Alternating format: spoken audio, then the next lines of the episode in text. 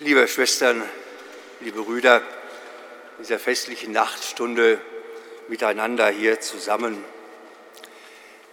Das hätte eigentlich auch besser funktionieren können. Das hätte man auch anders planen können. Da kommt der Herr der Welten, der lang erwartete Messias, der Christus, hinein in unsere Welt. Und was erlebt er? Ein Provisorium. Ein Provisorium, eines stinkenden Stalles, das Provisorium, eigentlich kein festes Dach über dem Kopf zu haben, ein Provisorium, das nichts vorbereitet ist, dass irgendeiner ihm einen roten Teppich ausgebreitet hätte, dass Trompeten zum Triumphmarsch erschallen. Nein, alles nix. Christus kommt in diese Nacht hinein und mitten in das Provisorium dieser Welt. Man hat das Gefühl, Gott liebt dieses Provisorium der Welt. Denn schon die Väter Israels hatten ihn so erlebt. Kein Dach über dem Kopf, ständig unterwegs, jahrzehntelang durch die Wüste. Das Allerheiligste, die Bundeslade, vorweggeschleppt. Kein großer Tempel. Und wenn, dann nur für kurze Zeit. Dann war er wieder weg, dann war er zerstört. Konfliktlage, Schwestern und Brüder, bis hinein in diese nächtliche Stunde. Gott liebt also das Provisorium dieser Welt. Und ich glaube, das ist gut so, denn damit liebt er uns. Denn auch wir sind nicht fertig. Auch wir leben quasi im Provisorium unseres eigenen Lebens mit all den wunderbaren Sehnsüchten, mit all den wunderbaren Zielen, mit all den guten Taten, die wir vollbringen wollen und stellen doch fest, schwach sind wir. Nacht umringt uns oft. Sterne am Himmel unseres Lebens sind nicht immer hell am Leuchten. Genau hinein in dieses Provisorium unseres Lebens, da tritt Gott, weil er uns dort trifft und nirgendwo anders, auf keinem roten Teppich, in keinem herrschaftlichen Hause, in keinem herrschaftlichen Gewande. Gott liebt mich als ein Provisorium, das ich nun mal bin, aber das auf dem Weg ist. Und Gott betrachtet mich nicht von außen, sondern er kommt auf mich zu.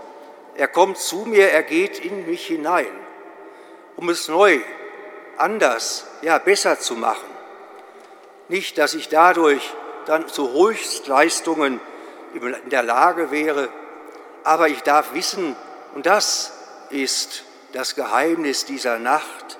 Ich darf wissen, Gott steht auf meiner Seite und Gott geht mit mir, egal wie gut oder schlecht ich zunächst einmal bin.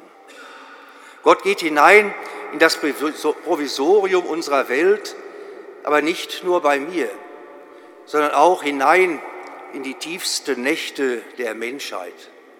Dort, wo gelitten wird, leidet der Leidende mit.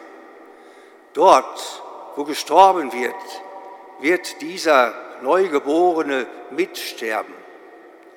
Aber dann eben nicht, um im Provisorium zu bleiben, sondern daraus heraus das zu machen und das zu schaffen und das zu schenken, was er ist, dieser Gottes Sohn, dieser Ewige, dieser uns Liebende der eine ganz neue Perspektive hat, nämlich Leben und Frieden, wie uns diese Welt in uns scheinbar nicht geben kann. So tritt er hinein, auch in diese Nacht, auch in die heutige heilige Nacht und sieht das Unvollkommene, nicht nur in mir, sondern in dieser seiner ganzen Welt und macht sie erneut auf, um mit Liebe, Segen und Frieden durch mich und durch uns etwas neu zu schaffen. Und so, Schwestern und Brüder, finde ich, ist Weihnachten, ist dieser Gott, der hineinsteigt, hinab in mein Provisorium, in das Provisorium dieser Welt, ist das ein sehr provozierender Gott, weil er es eben anders macht, als Menschen es erwarten und Menschen es gewohnt sind. Er ruft heraus, er wird gehört. Herrschaften kamen und gingen, Regime traten auf und sind untergegangen.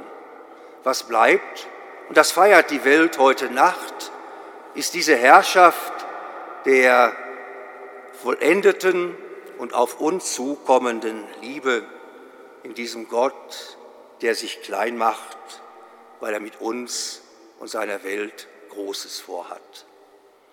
Diese Provokation, Schwestern und Brüder, ist sehr sympathisch, weil sie auch uns herausruft aus unseren eingetretenen Wegen hin auf seinen Weg.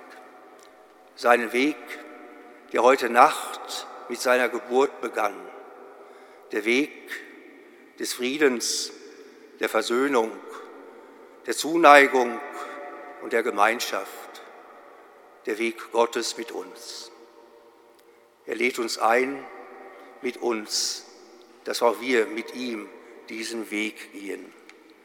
Heraus aus dem Provisorischen, hinein in die festgefügte, nie endende Liebe Gottes. Und so beschenkt dürfen wir hinaustreten in diese Welt und dieses Geschenk weitergeben. Dieses Geschenk eines Gottes, der sich nicht wegdrückt vor dem Schicksal der Menschen, sondern es auf seine Schulter nimmt, um es zu wandeln in Leben, in Friede und in Ewigkeit. Amen.